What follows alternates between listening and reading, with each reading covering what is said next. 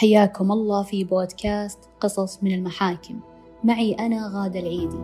في حياتنا الكثير من القصص التي تستحق أن تذكر وتروى للعظة والعبرة ومن هذا المنطلق راح أخذكم في هذا البودكاست لأرض المحاكم والقصص التي تدور خلف أسوارها.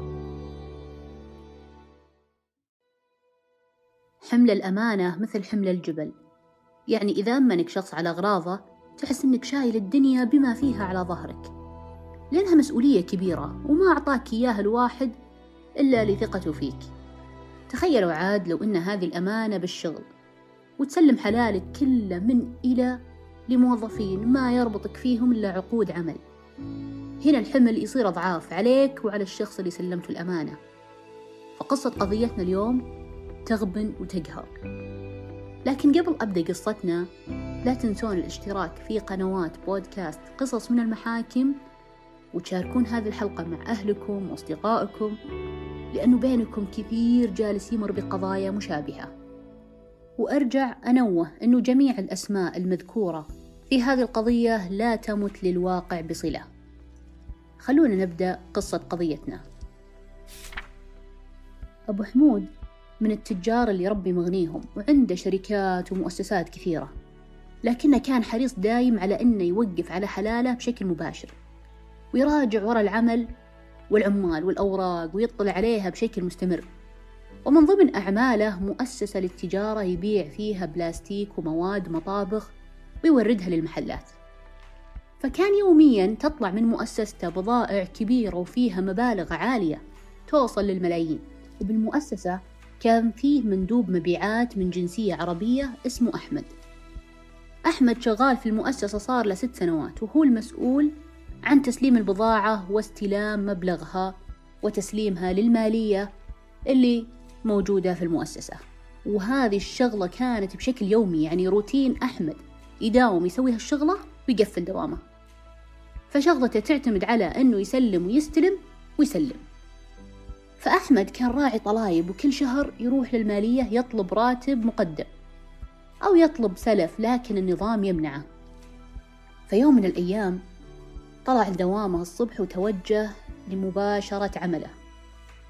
بيوم استلم البضاعة من المؤسسة وكتب الأرقام اللي هو الجرد اليومي بشكل مستمر عشان المالية والمتابعة وهالأمور. وهو بالطريق قاعد يهوجس يقول هذول الحين تجار. ويوميا يدخل بحسابهم ملايين. يعني لو آخذ قيمة بضاعة اليوم ما حد ملاحظ. ولا بيسأل أصلا ولا هم مشيكين وراي لأنهم يعرفون أمانتي وصار لي سنين في هالمؤسسة طبعا زانت الفكرة براس أحمد وقاعد يخطط وش بيسوي بالفلوس اللي بياخذها. فقال بسدد ديوني وأرسل فلوس الأهالي وبعدها بكم يوم برجعها للمؤسسة كأموال متأخرة. المهم أحمد سلم البضاعة للمحلات وكانت قيمة البضاعة نص مليون ريال. وهو راجع أخذ هالمبلغ وحطه بجيبه وكمل دوامه بشكل طبيعي. طبعا هذا الفعل اسمه القانوني وبالنظام اختلاس. فالروتين لوظيفة أحمد إنه هو يدخل ويعطيهم الفلوس ويسلمهم للمالية ويكملون جرد. فبذاك اليوم أحمد أقنع المدير المالي والمحاسب القانوني إنه أصحاب المحلات اللي سلم لهم البضاعة ما سددوا وقالوا له بندفع مع البضاعة الجاية. فبما أنه أنا مندوب وعندي صلاحيات فأعطيتهم مهلة يوم وقلت إنه لا جيت أسلمكم البضاعة الجاية باخذ منكم المبلغ دبل. طبعا بحكم سنوات الطويلة بالمؤسسة ما كان عندهم خيار إلا إنهم يصدقونه وما دققوا على الموضوع كثير. بعد شهر من اختلاس أحمد للأموال جاء الاجتماع الشهري للمؤسسة واجتمع أبو حمود مع المحاسب القانوني. وكان وجه المحاسب عليه ملامح قلق وتعجب. فتقدم المحاسب القانوني لأبو حمود قال طال عمرك معي تقرير وهالتقرير ما توقعنا بيرضيك قال أبو حمود خير إن شاء الله. قال طالع عندي عجز. فأبو حمود انصدم قال شلون عجز؟ ومن وين جاء؟ فإحنا ملتزمين بمواعيدنا ونسلم كل شيء بوقته. المحاسب مصدوم أكثر من أبو حمود. لأنه هذا العجز كان أول مرة يصير في تاريخ المؤسسة. ومستحيل إنه يكون غلطان بحساباته. فاللي صار إنهم جلسوا يفتشون بالفواتير والأوراق وتطيح عين أبو حمود على فاتورة بمبلغ نص مليون ريال قيمة بضاعة. وموقع على تسليمها واستلامها المندوب أحمد. فورا استدعوه للاجتماع وعطوه الموضوع وسألوه عن الفلوس. المضحك إنهم ما شكوا ولا واحد في المية إنه أحمد مختلس الأموال. كانوا جايبينه يشاركون الموضوع عشان يتأكدون يفهمون وش سالفة هذا العجز اللي طلع في التقرير. وبنص الكلام تذكر المحاسب القانوني كلامه إنه هو سلم البضاعة وما عطوه فلوس. فقال له أحمد وش صار على المهلة اللي عطيتها للمحلات؟ هل هم سددوا لك النص مليون؟ طبعا أحمد ارتبك وتقلب وجهه. والتفت على أبو حمود بكل جرأة. قال له يا طول العمر أنا صراحة أخذت فلوس التحصيل الخاص فيكم وأوعدك إني بسدده وأرجع لكم بمدة ما تتجاوز ثلاث أيام.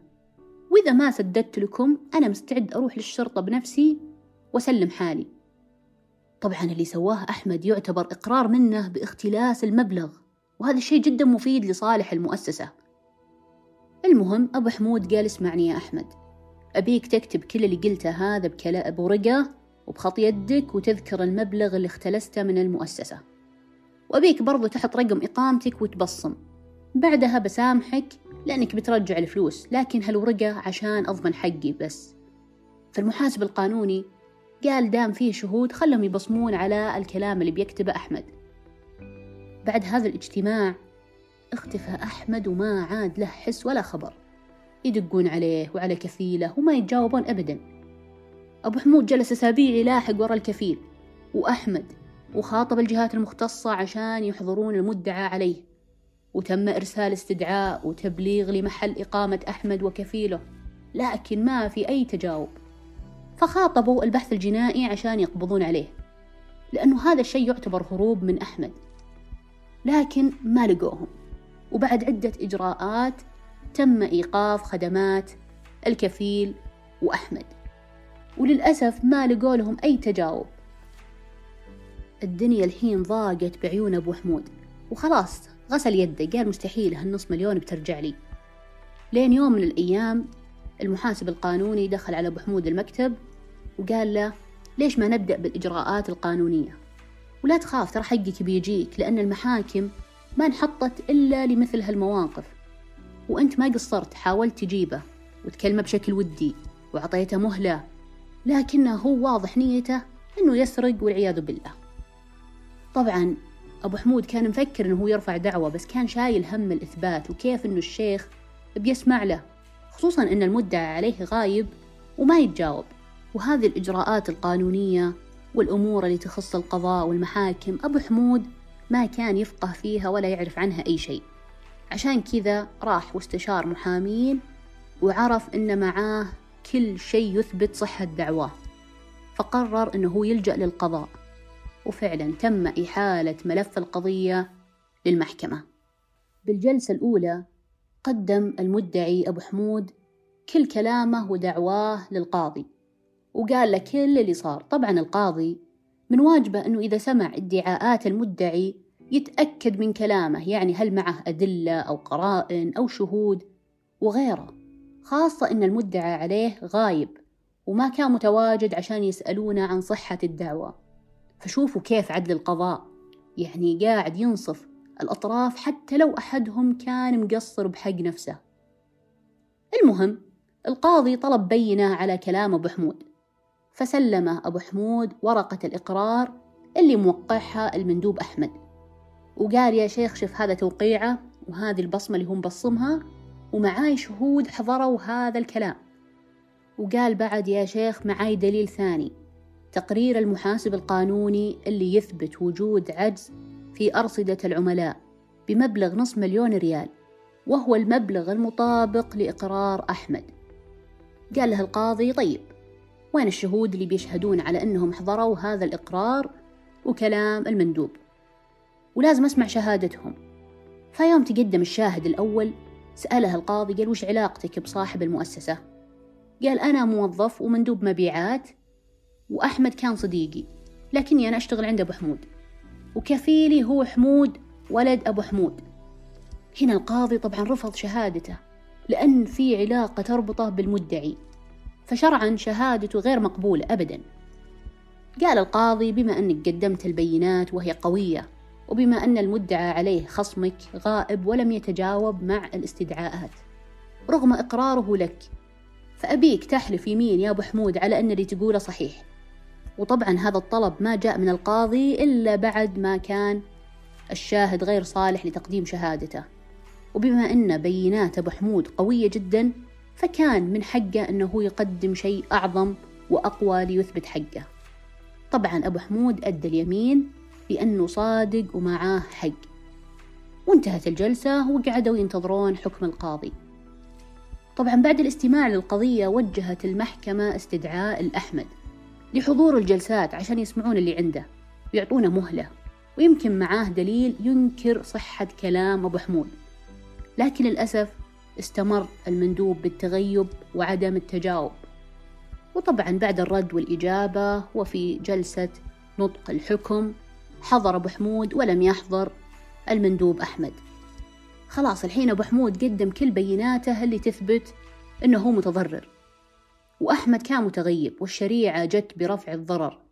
ولأن القاضي يملك ولاية على مال الغائب يعني معاه صلاحية الحكم به. فثبتت صحة دعوى أبو حمود وحكم القاضي بما يلي.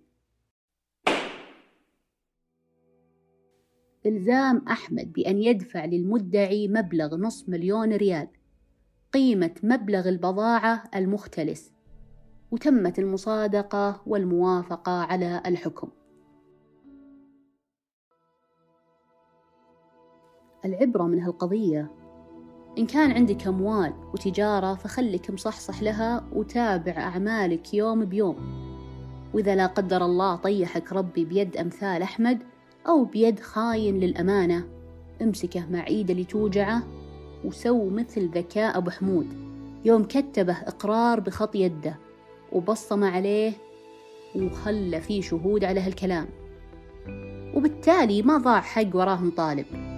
بالقضية هذه لو تلاحظون وجود محاسب قانوني واستشارة أبو حمود لمحامين قبل رفع الدعوة لعب دور كبير في توثيق الحقوق ومتابعتها والوصول لها. ومن وجهة نظري أنه أي مؤسسة أو شركة ما تحط شؤون قانونية للأسف هي بتخسر الكثير. فكل التعاملات المالية والتجارية تحتاج متابعة من مختصين. وبالختام الحمد لله على قوة القانون وعدالة القضاء.